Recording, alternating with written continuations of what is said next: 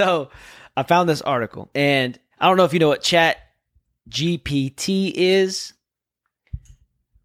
So now we, we watched all this stuff about pushing an agenda, about manipulation of facts, and I want. okay, I want you to think for a second. Imagine if there was a Bible that was sponsored by PETA and took out all of the animal cruelty. What kind of world would they live in? What kind of story would it be? Well, I have some answers for you. And it's all about changing the narrative. They literally rewrote the Bible with Chat GPT to make it vegan specific on the book of Genesis. And this came out immediate release May 3rd, 2023.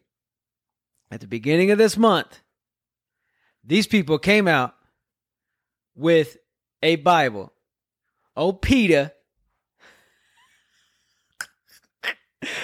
hold on, let's read this. Okay, so if you know anything about the Bible, there's hold on, there's a lot of am- animal cruelty. Now, I have some people. If you're watching in the Facebook group right now, uh, I may have actually kicked her out. I'm not sure, but she was all, "We're equal to animals, and they are our fellow." Blah blah blah.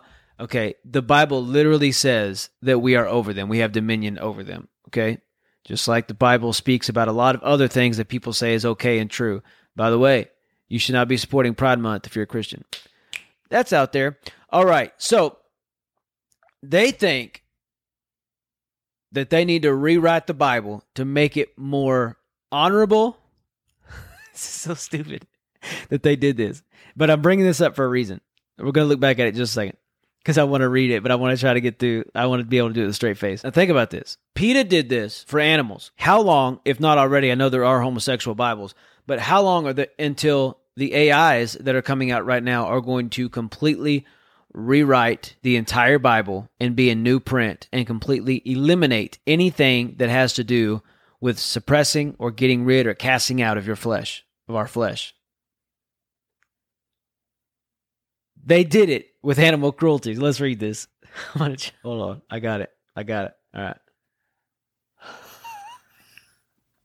this is so dumb. Okay, so let's read this. All right. In the beginning. Oh. okay, hold on.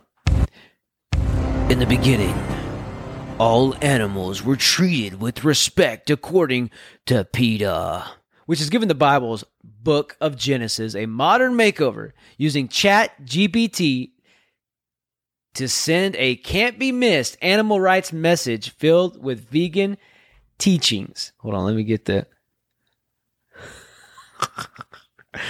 Hold on. Let's do a. Uh... So they have it available for purchase.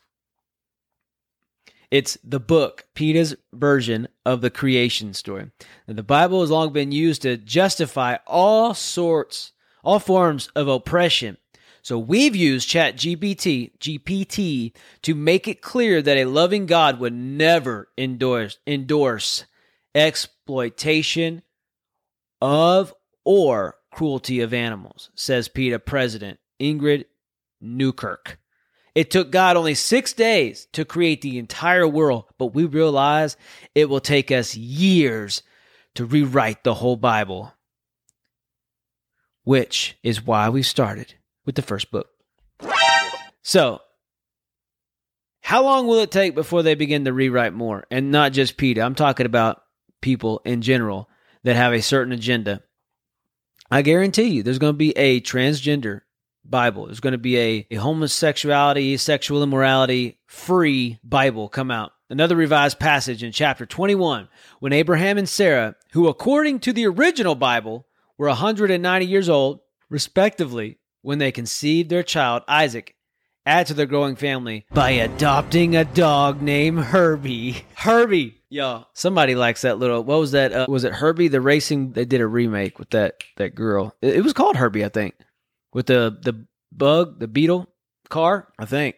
So, yeah, this is what are they going to do next? As they walked with Herbie, Sarah and Abraham thought of the importance of adopting dogs from shelters because that's that was a big thing back then and rescue organizations rather than purchasing them from breeders. That's important. That's a that's a biblical principle that we can all live by. PETA's version reads, they spoke of how buying a dog or cat from a breeder or a pet shop contributes to the companion animal overpopulation crisis. Wait, overpopulation crisis. So they spay and neuter and that's, anyways, we're not going to get into the, the, semantics of their idiocracies. As countless dogs and cats in shelters and loving homes, while breeders continue to produce, the breeders are the bad guys here, if you didn't know.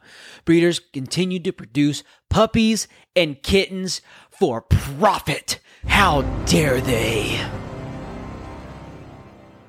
So apparently, PETA has a podcast. I don't know if anybody even listens to it. Um, animals are not ours to experiment on, to eat or wear or use for entertainment. Tell that to Alf or Alvin and the Chipmunks. I don't know. I still don't know how they train those guys, but they can sing and I'm amused. So looks like you're proven wrong, PETA. So that's that's pretty ridiculous that they even have this. Like this is their official website, PETA.org. And they apparently are a bunch of idiots. So go unfollow them if you follow them. So let's talk about some scripture. So in Isaiah 5:20 it says this and we'll wrap it up. It says, "What sorrow for those who say that evil is good and good is evil, that dark is light and light is dark, that bitter is sweet and sweet is bitter. So this is the kind of the crux of the whole situation, the whole movement is they want to when I say they, let's be honest. So in the Bible, if you even just do a Google search and and look up uh men and women wearing each other's clothes, uh man lying with man in Romans, uh, Paul wrote to them and it was obvious that it was it now you you read the four gospels and it wasn't brought up a whole lot because unless it was saying man and wife, you know, husband and wife, man and woman, because in the Jewish culture it was not an issue because it was not allowed. It was not a thing. So when you start talking about Gentiles and all the pagans, which anybody outside of the Jewish community or religion, that's what they were. Most likely if you're watching this, you're a Gentile. You're not of Jewish descent. You're not you don't come from that people. So you're a Gentile automatically. That's just the way that it is.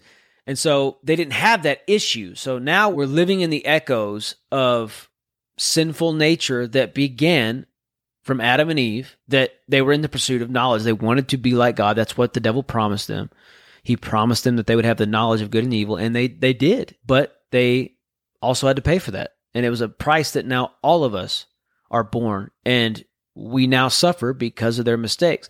So, what does that mean? It means that there are repercussions, there are echoes of your bad choices, of my bad choices. I have a teenage son right now. He's 14. He's about to be 15 at the end of the year. And I don't know if you know this or not, but little kids, our kids have little little computers in their pockets. And so used to when you would be addicted to porn, you had to go out of your way to get magazines or you steal them from an uncle. That's what I did at one point. Uh, Shout out to my uncle. I'm not going to say which one. He knows who he is. And you had to really, really go out there and find it to fall into that temptation. Other than that, it wasn't an issue. And so we found out when my, my son turned 12, he was going out a lot with friends. He was doing sports, things like that. So, I mean, we had the technology, so we thought we would get him a a phone to be able to get a hold of him. It's his privilege, our requirement that you better answer that phone, you better text me back, whatever the case may be, because I pay for it and I have it for me. I don't have it for you, even though you get the benefits of it. It's for us, the parents. And so it was a an issue very quickly within a month of and it wasn't anything bad, but it was something that little boys at school apparently they had access or not the same rules and regulations at their house that was at ours, is at ours.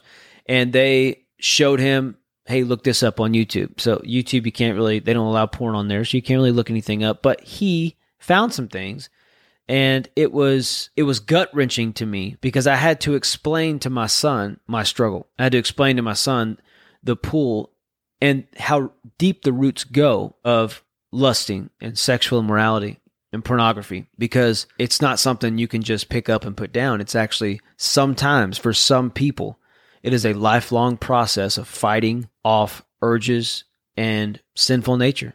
I mean, that's why we have to die daily. That's why every single day we have to take up our cross. Thank you so much for listening to today's episode. It would mean a great deal to me if you download, share, and subscribe so you can be notified every time I put out a new episode.